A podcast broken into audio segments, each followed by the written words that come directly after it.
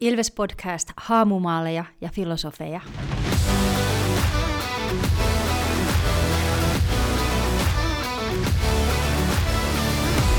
Morjes, morjes ja tervetuloa jälleen Ilves Podcastin pariin.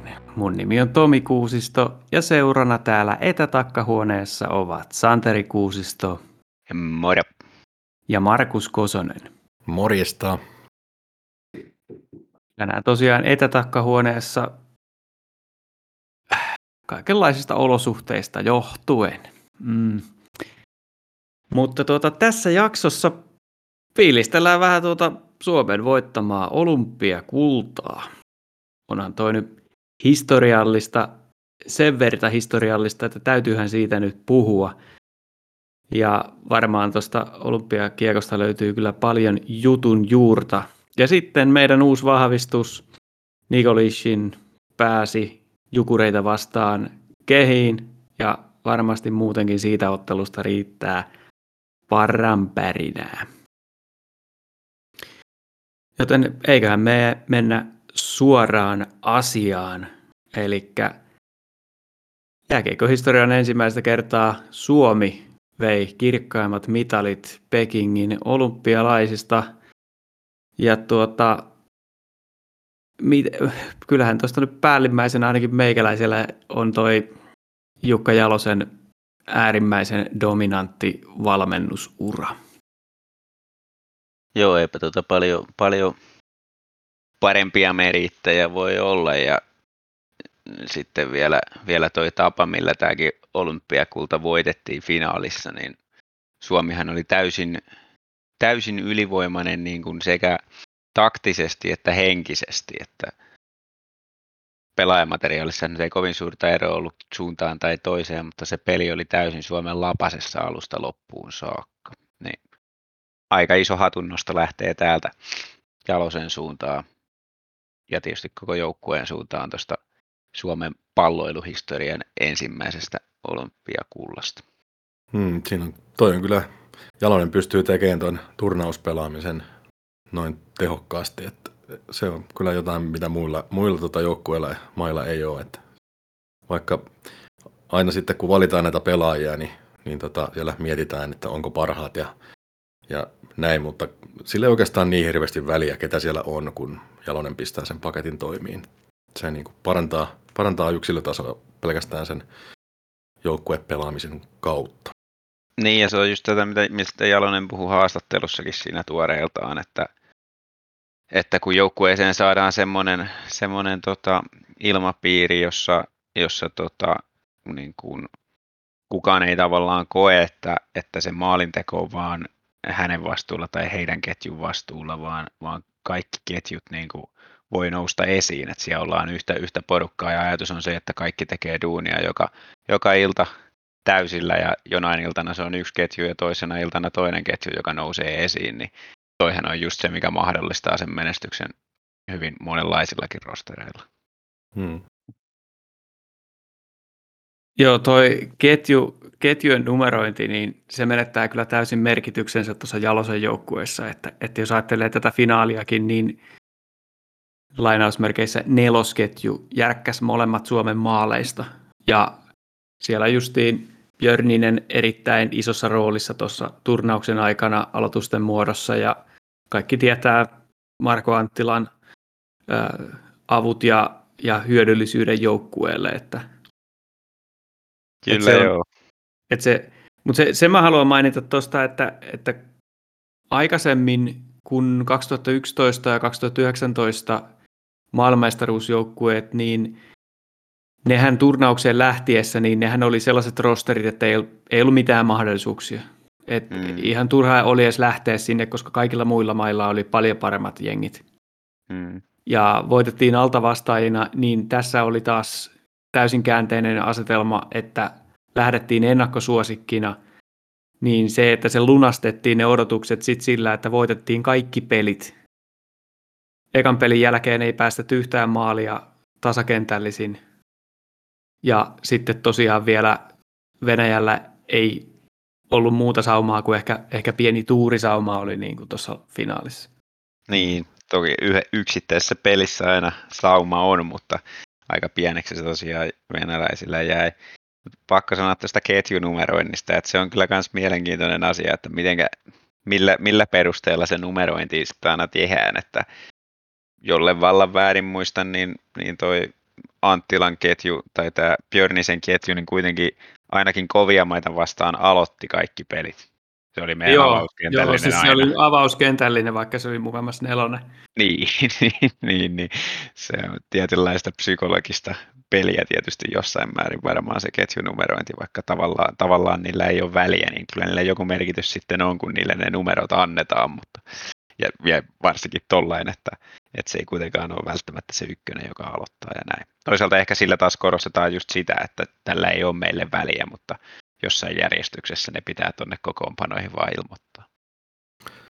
Kyllähän tuollaista niin, niin sanottua nelosketjua, mikä on tuonne rikkova ja tollain, niin kyllähän sitä yritetään sovittaa sitten sitä vastustajan tehokenttää vastaan, että saadaan ikään kuin hukattua niiden peli siinä, siinä samalla ja näin, että On joo, se rooli varmasti tuolla ketjulla myös siinä mielessä, että, että puolustussuunta on meidän paras, paras ketju, niin sen takia se aina aloitti, mutta niin ja siitä sitten- huolimatta se, ne, nehän nyt sitten ne maalit teki tässä turnauksessa melko lailla, että, että tota, Mm. Ja toi. Björninen on niin hyvä aloittaa, että se on senkin takia hyvä, hyvä laittaa Oo. eri paikkoihin. Oo.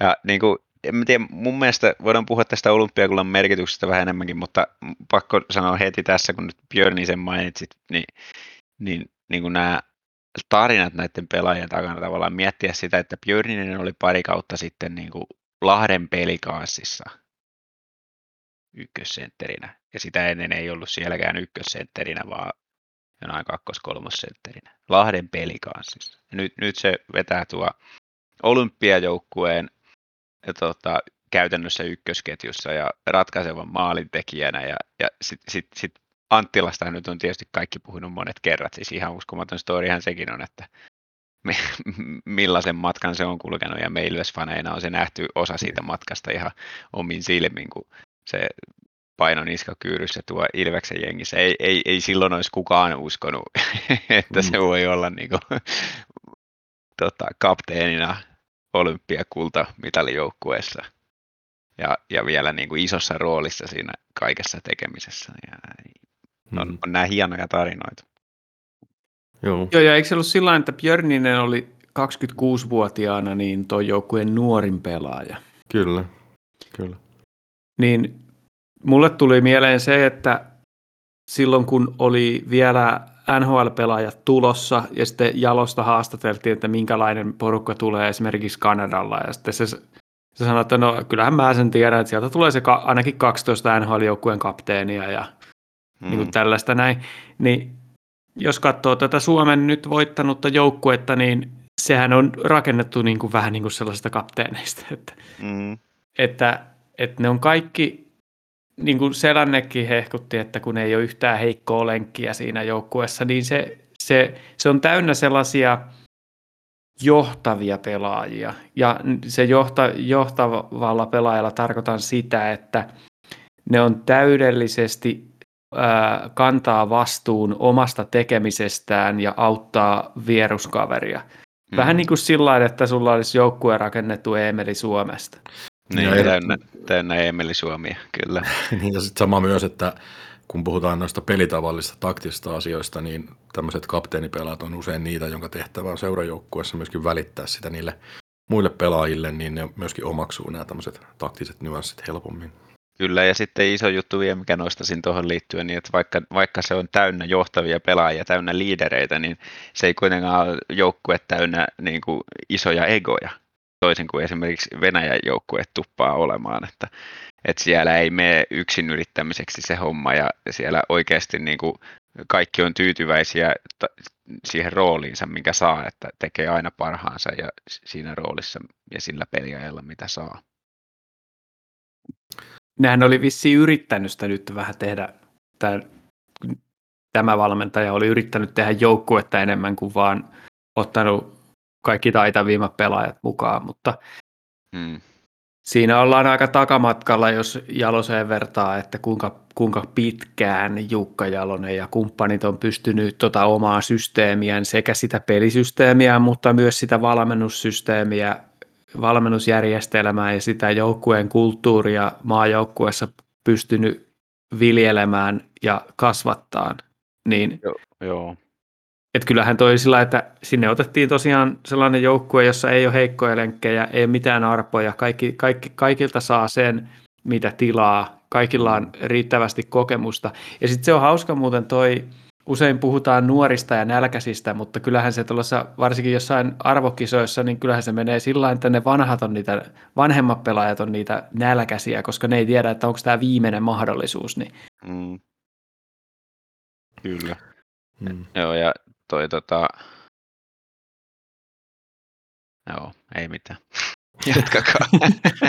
No sitten yksi juttu, mikä, mikä niin kuin on tässä nyt viime vuosina ollut Suomella aina aika hyvä, niin no ensinnäkin se tietysti lähtee siitä, että maalivahtipeli on, me yleensä aina saadaan joku vähintään yksi tai ehkä useampikin hyvä molari sinne luukulle ja sen jälkeen niin tota, tässäkin turnauksessa oliko yksi maali, mikä tehtiin niin kuin viisi viitta vastaan Suomelle, niin kaksi.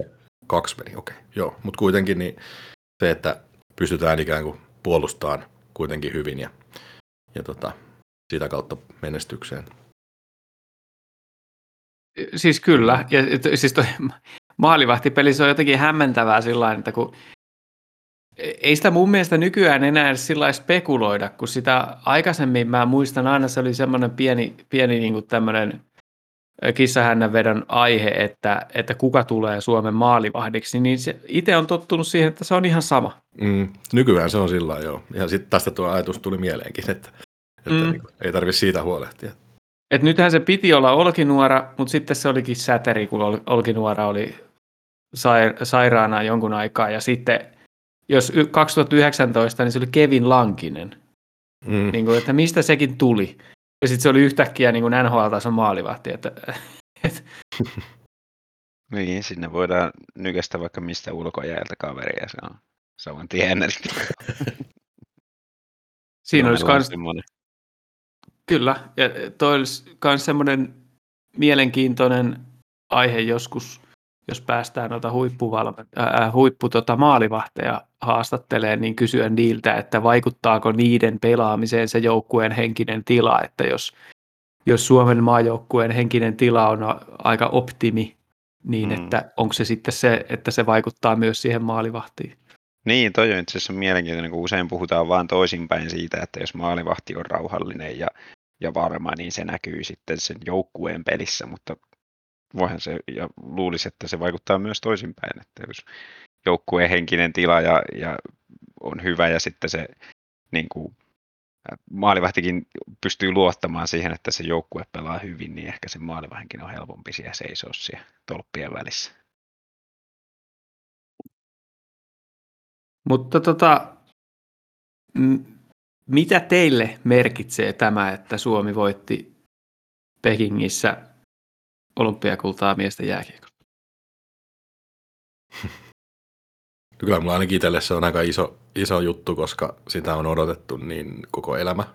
Ja, ja tota, kuitenkin tässä parinkymmentä vuoden aikana Suomen kiekko mennyt eteenpäin ja toi olympialaisten voittaminen on sellainen, mikä ei ole toistaiseksi vielä onnistunut, vaikka MM-kultaa onkin tullut useasti. Mutta kyllä se vaan on niin kuin kovin, kovimpia suorituksia jääkiekkojoukkueelta, mitä voi tehdä. Se lämmittää erityisen paljon.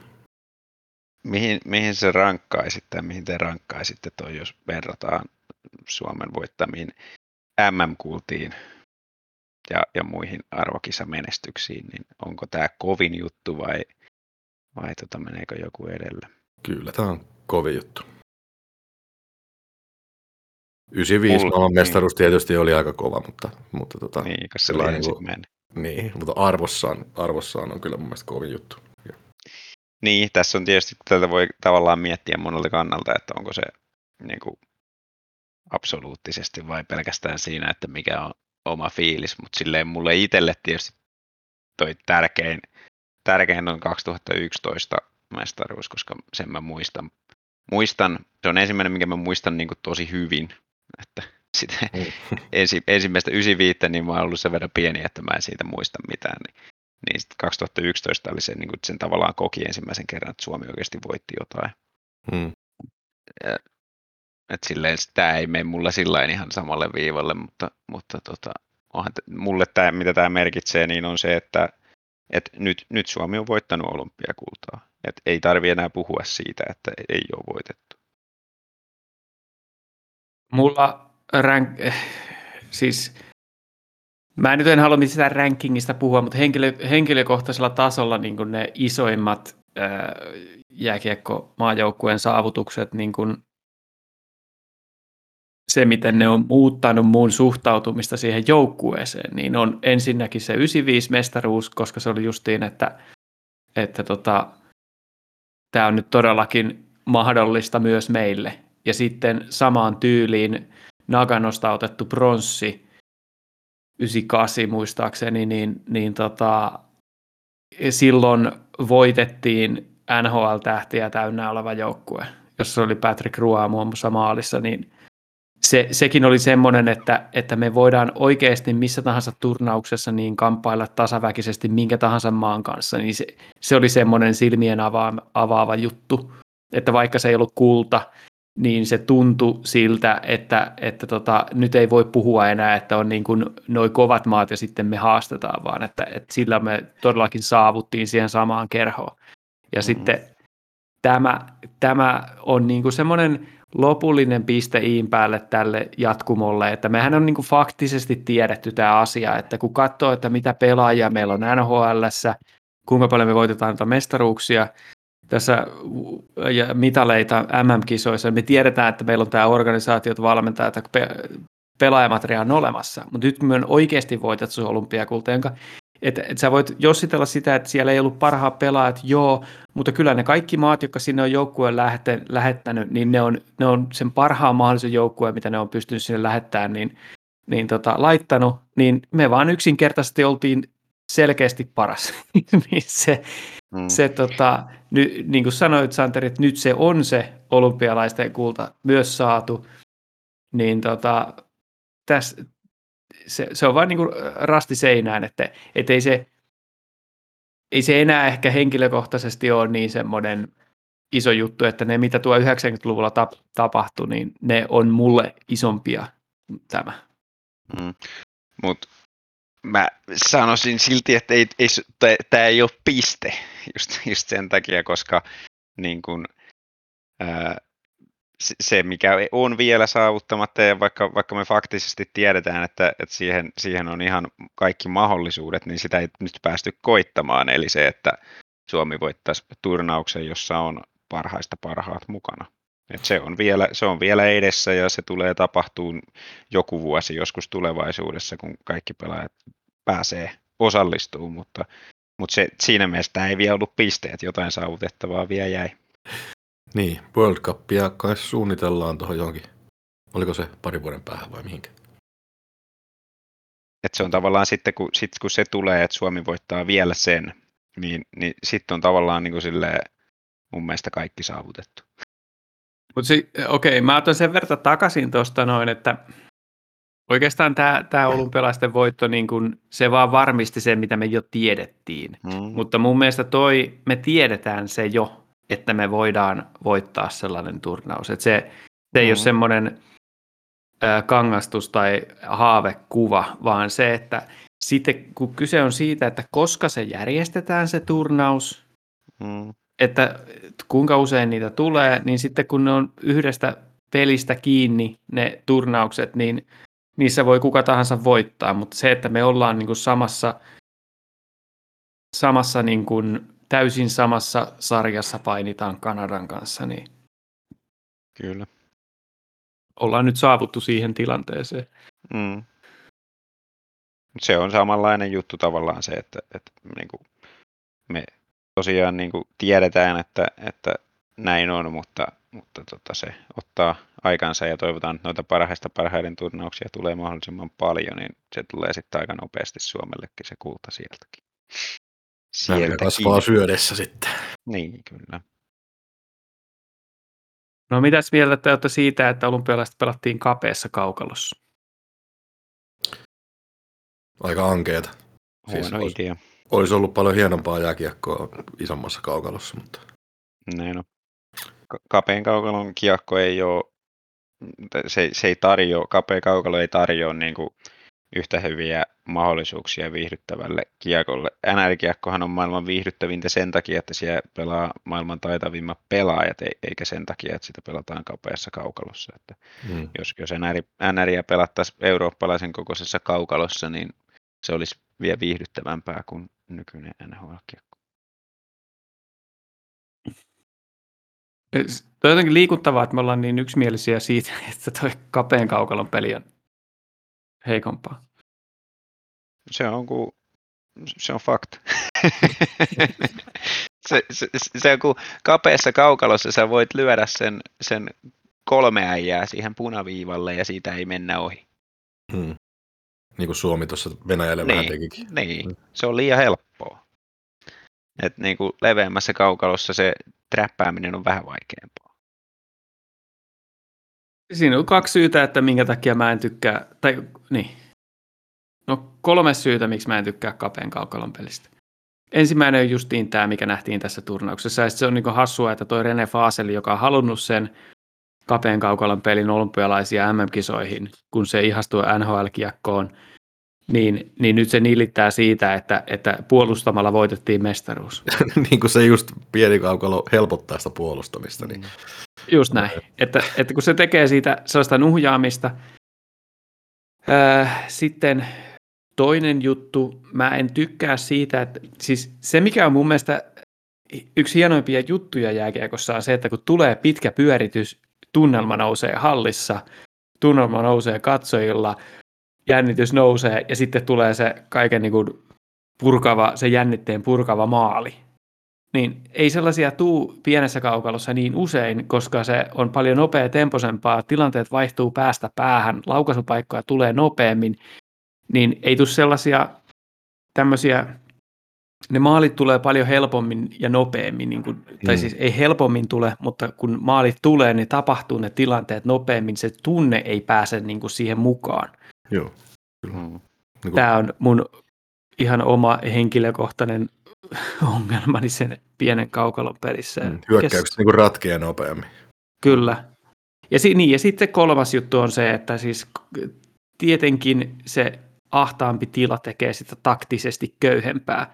Ja ei nyt varmaan ole kellekään yllätys, että kun lähdetty podcastia tekemään, niin kiinnostaa paljon nämä taktiset hienoudet myös. Niin jos se tosiaan on sitä, että kannattaa vetää aina se trappi ja sitten, sitten se on niin kuin yksilötaidosta kiinni, että kuka pystyy pienemmässä tilassa tekemään ne hienot ratkaisut, niin se vaan köyhdyttää mun mielestä se laji ottaa siitä palasia niin kuin sitä kiinnostavuudesta pois. Että.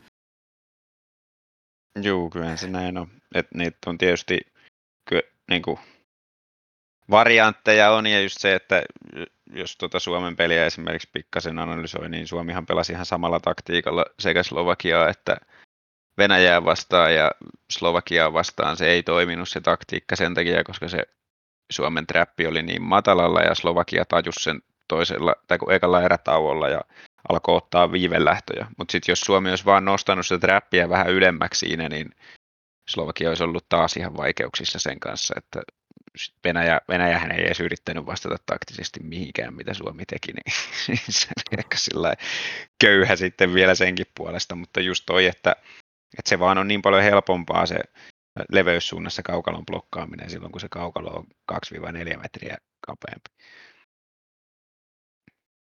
Ehkä siinä on joku juttu sitten myös, että, että tota, Pohjois-Amerikassa tämä träppääminen ei ole niin suosiossa tai muodissa tai jotain. Siis se on siellä, siellä siis kun siellähän ko, ju, tota, koitettiin, sehän on se yksi legendaarinen klippi löytyy tästä on nähnyt joo. internetistä, kun, kun tuota Philadelphia pelaa, oliko Vancouveria vastaan vai ketä vastaan ne pelasi ja, ja tota, niillä on trappi siinä. Kolme äijää punaviivalla, yksi äijä omalla sinisellä ja yksi hyökkäys sinisellä. Ja vastustaja kieltäytyy hyökkäämästä. Ja yleisö viheltää. Ja, ja se, se, se, niin kuin, se, siellä on käytännössä herrasmiessopimus, että sitä trappia ei pelata. Ja tuohan sanoi Baptiste sanoi haastattelussa, että se oli yksi, minkä se huomasi, kun tuli Eurooppaan tai Ilvekseen, että pelataan sitä trappia enemmän. Et voihan sitä tietysti, jos haluaa pienessä kaukalossa pelata, niin voi sitä tehdä herrasmies-sopimuksen tai pistää sääntökirjaankin ja tehdä se trappi vaikka, niin voi sitä yrittää silläkin, mutta helpompi ratkaisu on kyllä se, että pelataan isommassa kaukalossa, jolloin, jolloin se, jos, jos vastustaja pelaa trappia, niin sä pystyt oikeasti sillä viivelähdöllä menee siitä yli. Nyt jos tulee joku World Cup tai joku, missä NHL-pelaajat on mukana ja se pelataan pienessä kaukalossa, niin onhan se sillä selkeä etu sitten Kanadalle ja Jenkeille. No mutta toisaalta meidän pelaajat pelaa myös NHL. Että... No se on totta, että nykyään on niin paljon meilläkin niitä avokan äijiä mm. sieltä, että niin, Sinänsä. toisaalta, toisaalta suomalaisilta voi löytyä se tota, halu pelata trappia sit siinäkin, kun taas ne jenki, jenkit ja kanukit, niin ne ei välttämättä niin kuin, halua kehtaa. pelata, kehtaa pelata sitä trappia siinä, siinä World Cupissakaan. Se on vähän niin kuin kielletty Venäjässäkin. Mutta siis se, se on hauska kans yksi jäänyt mieleen se, tota, muista mitkä MM-kisat ne oli, missä tota, alkusarjassa Suomi, Suomi tota, kun esitti malli, tai sellaisen niin kuin koulu, koulumallia tuolle tota, Jenkeille siitä, että miten lähdetään viivelähdöillä. Mm. Ja tota, Suomi lähti koko ajan niitä, niillä viivelähdöillä, niin sitten ne nauraskeli erätauolla, että tämä on niinku siitä mahtiankoista se, Joo. mikä se on, niinku flying, flying, v, flying v, naureskeli siellä. Sitten Suomi uppista keikkaa voitti joku, onko se 5-0 vai mitä sen peli. Joo. Mm. niin se oli kanssa sillä että okei, siellä vaan ei niin kuin panosteta ehkä tähän asiaan sitten, niin tähän mm. tällaiseen niin kuin taktiseen osa-alueeseen niin paljon. Että... Niin, kyllä. No pakko sanoa vielä siis se, nyt kun tässä on trapista puhuttu niin paljon, niin sehän ei ole pelkästään trappi, mikä, mikä niin kuin on mahdollista siinä pienessä kaukalossa, tai siis niin kuin keskialueen trappi, vaan yksihän on sekin, että, että just pienessä kaukalossa Suomi törmäsi tähän monta kertaa tässä turnauksessa, että jos, jos sä lähdet ottaa viivelähtöä sieltä oman maalin takaa, ja jos vastustaja on tarpeeksi fiksu tuomaan sen trapin sinne sun alueelle, siihen niin kuin sen kuuluisan tolppatrapin, niin sieltä on tosi vaikea päästä pois sieltä omasta päästä sen jälkeen. Niin tämä on myös niin kuin yksi syy, minkä, minkä takia tota, se pieni kaukalo niin helpottaa huomattavasti sitä tuommoista niin ns-passiivista karvausta. Ja sitähän NHL-joukkue tekee kyllä paljon, että, että ne niin kuin, tulee sinne, kun se on tavallaan vähän niin kuin paineistamista, vaikka oikeasti vain odotetaan, että sieltä joku tulee maalin takaa. Ja se aiheuttaa sen, että NHL-pelaajat kaikki tietää, että sinne oman maalin taakse kannata jäädä, vaan sieltä lähdetään aina heti pois, ettei jäädä tavallaan niin kuin ansaan sinne. Sitten siitä tulee sitä dump and chase kiekkoa sitten, mikä onkin tosi viihdyttävää. No mä monesti ihmettelen sitä, kun jossain fanien keskusteluissa niin joku joukkue niin, tai joku valmentaja, että sen ja sen valmentajan jääkiekko on pelkkää sitä dump and chasea. No mm. mutta mitä ne vaihtoehdot on? Että kun sä pystyt sumputtaa niin helposti, sä pystyt mm. estämään kaiken rakentelun mm. niin helposti, niin sitähän se on se NHL-jääkiekko. Se on sitä dump and chasea. Sitten se on sitä kaksinkamppailua siellä kulmissa. Ja niin. Että, että totta kai sitä nähdään myös liikassa ja isossa kaukalossa, mutta se, että se, se on vaan niin vaihtoehtoja on vähemmän, kun on vähemmän tilaa. Ja totta kai sitten se tarkoittaa myös sitä, että, että ne huippu, aivan timantti huippuyksilöt, niin kuin joku McDavidit ja Sidney Crosbyt ja Ovechkinit ja tämmöiset, niin kuin ne tulee sitten esiin siellä, että, että ne pystyy pelaamaan siinä pienessä tilassa, kun ne pystyy tekemään niitä huippuratkaisuja missä tilassa vaan. Mm. Mutta kuten sanoin, että se on, se on vain niin kuin se lajin tyhmentämistä ja otetaan sitä elementtejä pois. Näin on. Mennäänkö eteenpäin niin sanotusti? Yes. Eli oli tässä yksi ottelukin. Taas tuli yksi ottelu siirto ja alkaa olla nyt varmaan ne siirrot tehty, koska, koska alkaa olemaan kalenteri niin täynnä. Mutta yksi ottelu pelattiin liikan kakkosena ollutta Jukureita vastaan. Ja meikäläisen nostot tästä pelistä Jukurit oli odotetun kova, varsinkin koska me lähdettiin puolikkaalla joukkueella.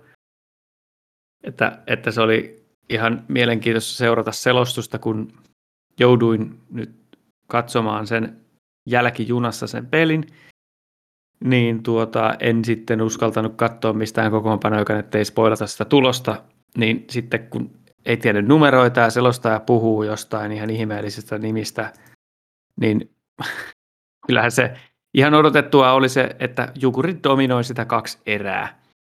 Sitten kun Lancaster teki kavennusmaalin, päästiin kolmanteen erään peliin mukaan, ja, ja tota, sitten kävikin sit näin, että tuomarit ratkaisi sen pelin, kun eivät, eivät viheltäneet Jukureille jäähyä, kun Salmella kampattiin ja Jukurit teki kolmeen yhteen siitä. Ja vaikka, vaikka Emeli Suomi otti vähän reppuselkään taas porukkaa ja teki kolmeen kahteen ja, ja tota, päästiin vielä tasoihinkin, niin, niin toinen asia, mikä ratkaisi pelin, oli sitten tämä erikoistilanne pelaaminen, että Jukurien ylivoima oli 100 prosenttista, kun tekivät yhden yhdestä ylivoimasta, ja meillä se oli 20 prosenttia, kun tehtiin yksi viidestä ylivoimasta.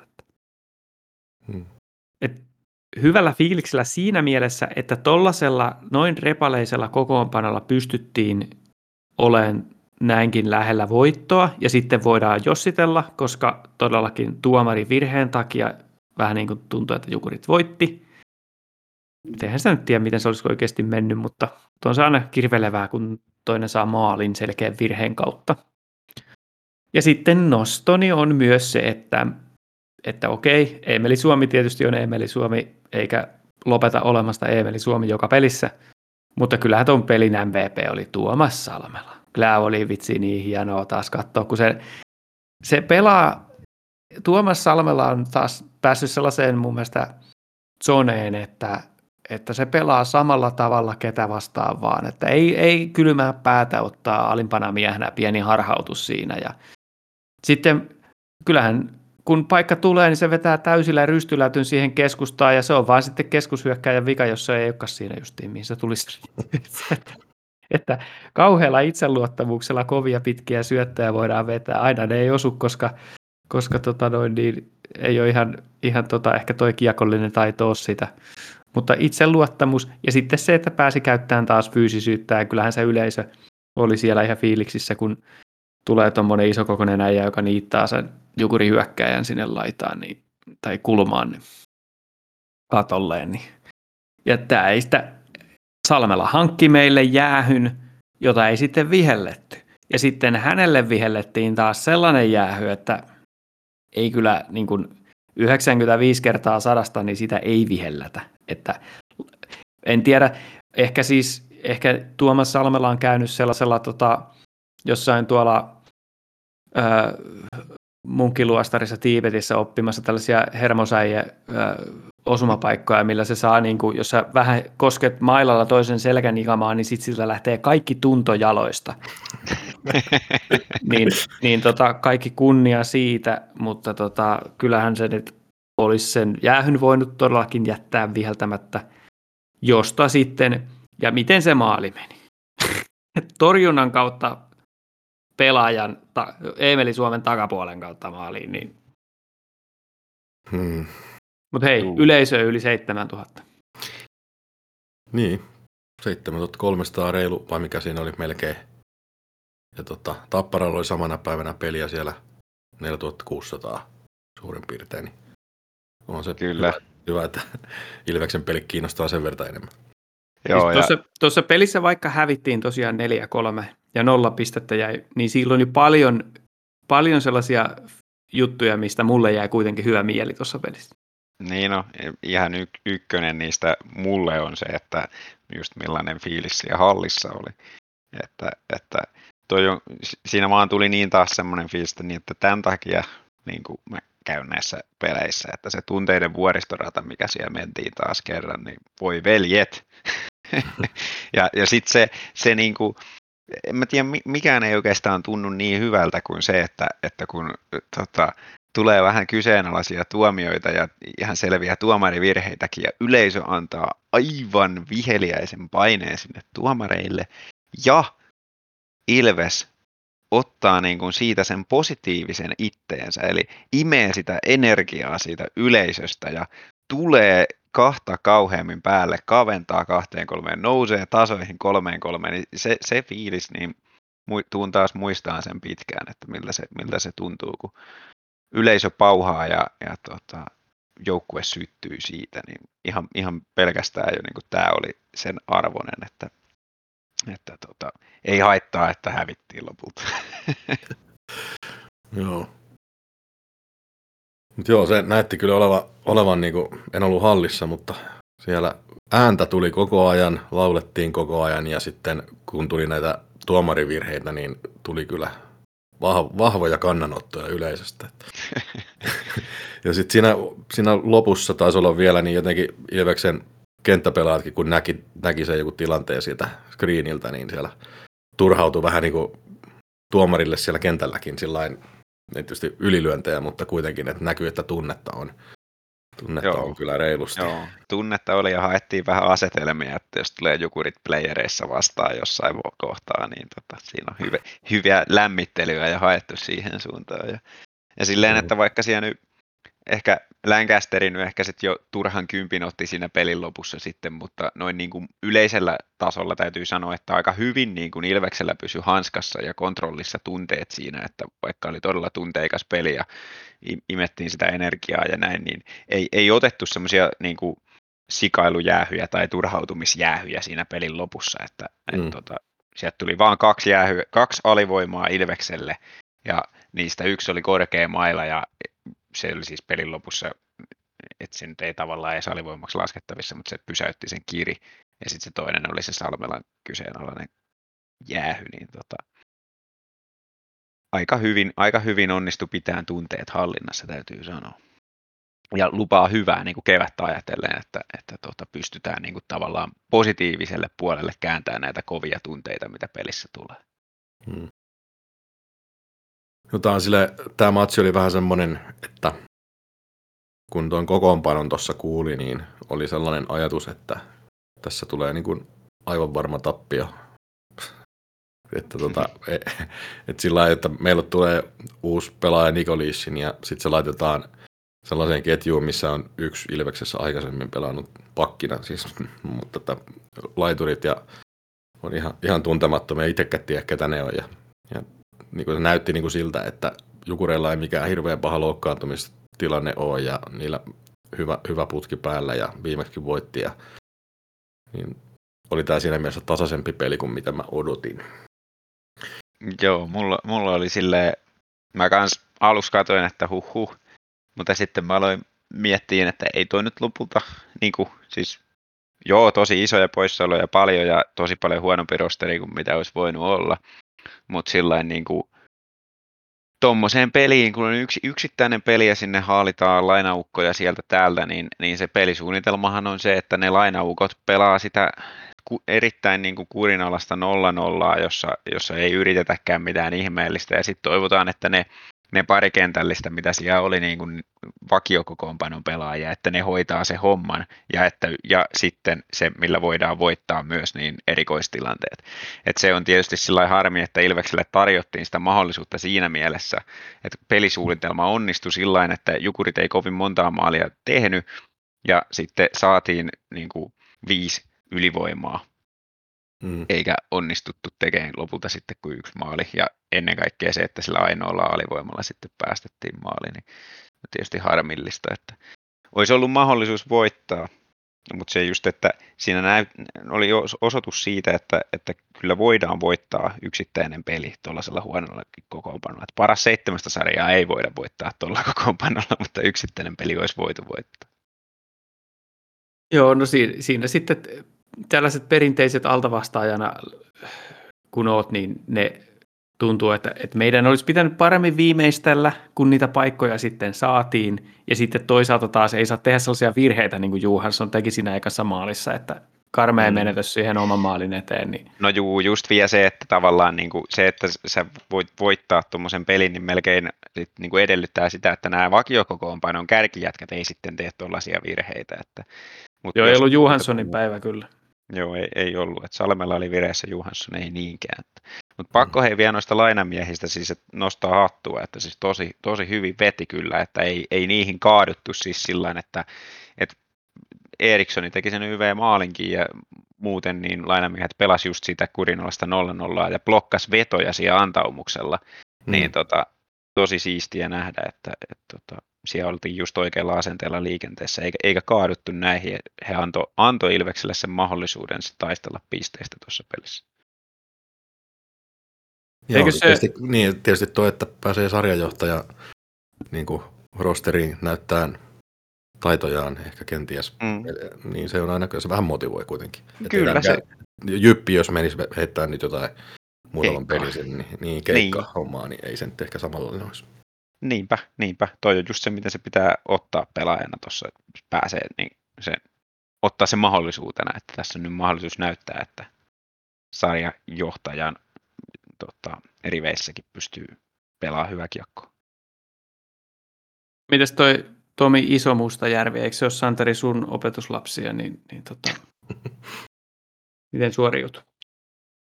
No, se meni siinä just niin kuin joukon mukana noiden muiden kanssa. On siis Tomin kanssa joskus junnuissa, junnuissa tota, pelannut samassa jengissäkin. Täytyy sanoa, että ihan hirveästi en muista niistä, niistä peleistä kyllä, mutta tota, hyvin Tomi siellä veti. Ei siinä mitään. Ei, ei, tota, ei, ei olisi arvannut, että kaveri on vetänyt tällä kaudella tuo jossain tota, kivarissakin, että, että ihan hyvin olisi voinut olla liigaketjun, nelosketjun pelaaja. No se KVssa, KVssa tärkeimpiä hyökkäjiä. Että siinä niin. Kyllä. Sellaista nyt tällä, vi- tällä viikolla oli sitten, että, että nyt tämä jakso oli sitten vähän enemmän painettu tuohon olympialaisiin kuin, kuin tota, mutta niin hei, täytyyhän meidän nyt puhua siitä meidän vahvistuksesta, anteeksi. Mä, mä meinasin just me, meinasin mennä asio, asioiden edelle. Nikolissin, mun mielestä ottaen olosuhteet, jotka on tietysti aivan älyttömät, että tosiaan niin kuin Markus sanoi, että, että tämmöiseen ketjuun, että että meillä on tämmöinen pussillinen lainamiehiä tässä näin, niin koitas tehdä näistä nyt jotain sitten. Niin mun mielestä Nikolisin toi justiin sitä, mitä mä odotin, että nopeat kädet ja sitten kun se on tuommoinen vähän pienikokoisempi, niin nopea väkkärä tekee nopeita luovia ratkaisuja, että odotan kyllä, odotan kyllä paljon. Joo, ei se oikein tässä pelissä nyt oikeasti niin kuin mitään näyttöjä voinut antaa niin kuin omasta pelistään sille, että lähdetään nyt siitä, että jatka tulee KHLstä ja siellä laitetaan niin kuin ympärille semmoisia mestistason pelaajia ja ei ole, pelisysteemi ei ole tuttu eikä sitä itse asiassa olekaan, kun ne muutkaan pelaajat ei tiedä sitä systeemiä. Se on niin kuin täys semmoinen niin kuin kaos oikeastaan. Että, että, tämä oli vähän huono, huono niin kuin peli ottaa sillä kiinni siitä, että minkälainen pelaaja on Ivan Nikolissin. Mutta siis Ilveksen näköinen pelaaja, nopea, mm. ja pystyy pienessä tilassa kääntyy nopeasti, niin ihan, siis ihan varmasti tulee, tulee niin kuin tarpeeseen ja tulee olemaan hyvä pelaaja meillä keväällä. Siltä sillä fiilis mulle jäi tästä, tästä Eri, pelistä.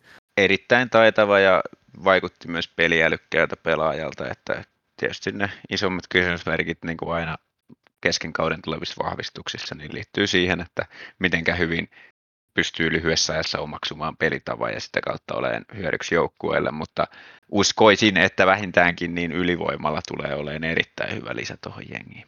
Joo, silloin niin kuin se, että kun se saa kiekon, niin sillä on tietty semmoinen varmuus omista taidoistaan siihen, että se voi sitä pitää ja tehdä ne oikeat ratkaisut, että ei ole semmoinen. Ei ole semmoinen että lähtisi höntyilemään. Joo, Taitava Toivotaan, että... Kaveri. Mitä? Taitava kaveri. Joo, toivotaan, että niin kuin sanotaan, että pääsee toi sisään jo saadaan hoidettua sillä lennossa, että, että kun vertaa baptisteen, että siinä meni aika pitkään ennen kuin pääsi mukaan systeemiin, ja sitten nyt siitä on tullut kultaakin arvokkaampi pelaaja meille. Mm. Mutta ehkä, ehkä siinä on taas sitten se, että että pystytäänkö me rakentamaan ketju sillä tavalla, että se on niin Nikolissinin vahvuuksien ympärille, että se pyörii, että se on niin hänen, hänen tota noin niin, häneen pohjataan se sillä että muut vähän niin kuin seuraa, että se olisi, olisiko se sillä päästä helpompi, en tiedä. Niin, kyllä mä ehkä just lähtisin hakemaan siihen hänen ympärille tuollaisia niin kuin, saareloita ja Odene ja toisaalta ne on nyt ollut Konnan kanssa, mutta, mutta ehkä, ehkä näitä lähtisi ton tyyppisiä kavereita kokeileen siihen, että Voi siinä tietysti joku painumieskin olla rouhimassa, Mm. mutta ainakin yksi semmoinen nopea laiturikaveri niin voisi olla ihan hyvä toho Nikolisinin rinnalle. Peluttaisitteko sentterinä vai laidassa? Tähän mennessä hankala sillä sanoa, että ei oikein niin kuin saanut tuosta aloituksissa nyt ei pärjännyt oikein ja kuitenkin mä uskon, että mieluummin sentterinä lähtisi kuin laiturina, mutta toisaalta sitten jossain tilanteessa voisi, voisi nousta sinne johonkin kärkiketjun laitaankin. Mutta. Pelutetaan sillä pai- pelipaikalla, mitä tarvitaan. Että jos kaikki on terveenä, niin laidassa. Mutta Mm. meillä on aina osa senttereistä loukissa, niin eikö se pelaa keskellä. Siltä se vähän tuntuu. Joo, vaikka meillä on tosiaan niitä parikentällistä senttereitä oli kauteen lähtiessä, niin eipä ole silti riittänyt. Mm. mutta se oli hyvä, että Mäntykivi palasi. Joo, ja palas muuten hyvin. Et niin kuin Joo, odotin, yllättävän odotin, hyvin. Joo, odotin kanssa, että olisi vähän tukkosempaa pitkän poissaolon jälkeen, mutta ei. Tosi hyvin. Veti. Joo, ja mä pelkäsin, että se poissaolo olisi pidempi vielä. Niinpä. Sekin. Äh, voidaanko muuten nyt sanoa, että Jukurit on yksi äh, mestarikandidaatti tänä vuonna? On. Niin, kyllä se, näin se täytyy sanoa. Kyllähän se nyt on, Se on. pakko myöntää, että, että jokainen peli niitä vastaan on ollut, tässä, tai siis nämä kaksi peliä aina sisälle, jotka on hävitty, Mm. niin osoittaa sen, että erittäin hienosti valmennettu joukkue ja sitoutunut, että siellä ei todellakaan löysäillä. Että, Se on just näin, että Jukurit on tällä hetkellä niin kuin, ää, sitoutunein ja, ja tota, parhaiten oman pelitavansa, parhaiten omaa pelitapaansa toteuttava joukkue liigassa. Ja si- si- Mm. niillä eväillä voidaan mennä pitkälle, mutta tietysti se rosteri on heillä sellainen, että jos joku toinen joukkue heitä vastaan pudotuspeleissä pystyy toteuttamaan omaa pelitapaansa yhtä kovalla pieteetillä, niin sitten todennäköisesti Jukurit jää kakkoseksi, koska se materiaali ei ole ihan, ihan kärkijengien tasolla, ei esimerkiksi Ilveksen tasolla, jos Ilveksellä on edes 90 prosenttia pelaajista terveen. niin. Pienet propsit pitää kyllä antaa Olli Jokiselle myös siitä, että ton pelin jälkeen niin sanoi haastattelussa suoraan tietysti mitään hävittävää, mutta myös ihan täysin, että olisi pitänyt antaa jäähy siitä, siitä tota Salmella tilanteesta ja maalia, jos pitänyt tulla. Mm. Harvoin kuulee noin rehellistä puhetta niin kuin, sillä lailla päävalmentajalta, joka on tämän myötä voittanut ottelun. Kyllä. OJ on muutenkin näillä tota, tämän kauden aikaisilla haastatteluillaan niin, niin tota, voittanut meikäläisen puolelleen sillä lailla, että tuntuu olevan valmentajana niin kuin semmoinen esimerkillinen tyyppi, että sanoo niin kuin asiat on ja, ja tota, on, on sanottavaa asioista myös, eikä pelkästään vedä sitä jargonia niissä haastatteluissa. Jep, kyllä mulla on pisteet noussut nyt ihan täysin. Joo, kyllä. Siis alku, alkukaudesta ja silloin, kun oli tappioputkea, niin, niin tässäkin podcastissa arvosteltiin kovasti jukureita tästä Niin joo, valmentajan, mä, vali, val, valmentajan valinnasta, mutta kyllähän se, silloin, silloin me oltiin oikeassa tulosten Mm. perusteella, mutta, mutta tulokset on muuttunut ja Olli Jokinen on osoittanut olevansa niin kuin erittäin kovan tason valmentaja tähän liigaan. Että tosi No, on hienoa, todella hienoa liigan kannalta, todella hienoa jukureiden kannalta ja, ja tosiaan propsit Olli Jokiselle, että nyt on, nyt on CVCen tullut aika paljon, aika paljon posia.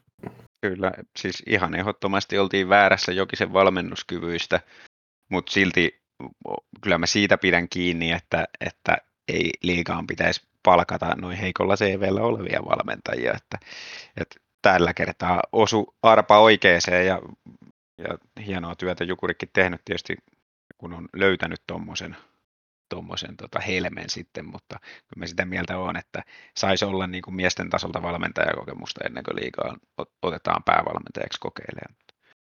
Mutta ei mitään pois Jokiselta, että hän on käyttänyt mahdollisuutensa eri, erinomaisesti. Hmm. On, Kyllä. on huippuvalmentaja tähän liigaan.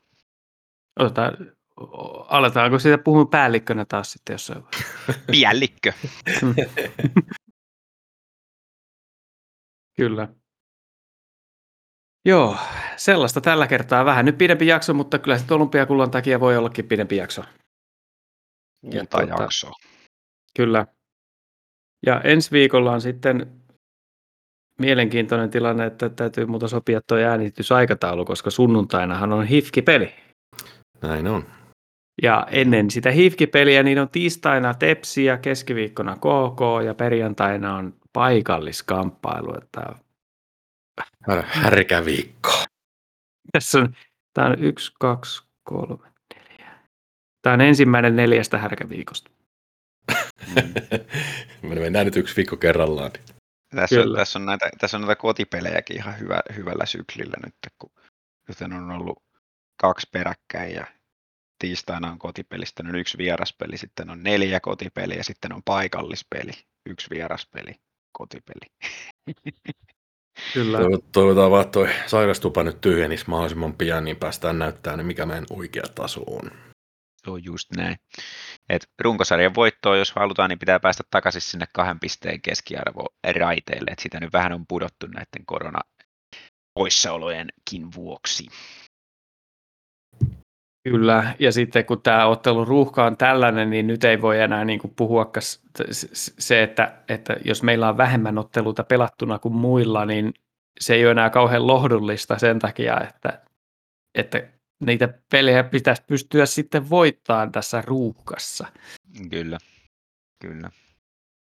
Joo, mutta hyvällä fiiliksellä uuteen viikkoon ja, ja tota, toivotaan, että siellä menee 7000 rikki useammassakin pelissä nyt sitten. Pidetään siitä kiinni. Tämä oli siis Ilves Podcast ja mun nimi on Tomi Kuusisto ja seurana täällä etätakkahuoneessa olivat Santeri Kuusisto. sekä Markus Kosonen. Morjes, morjes.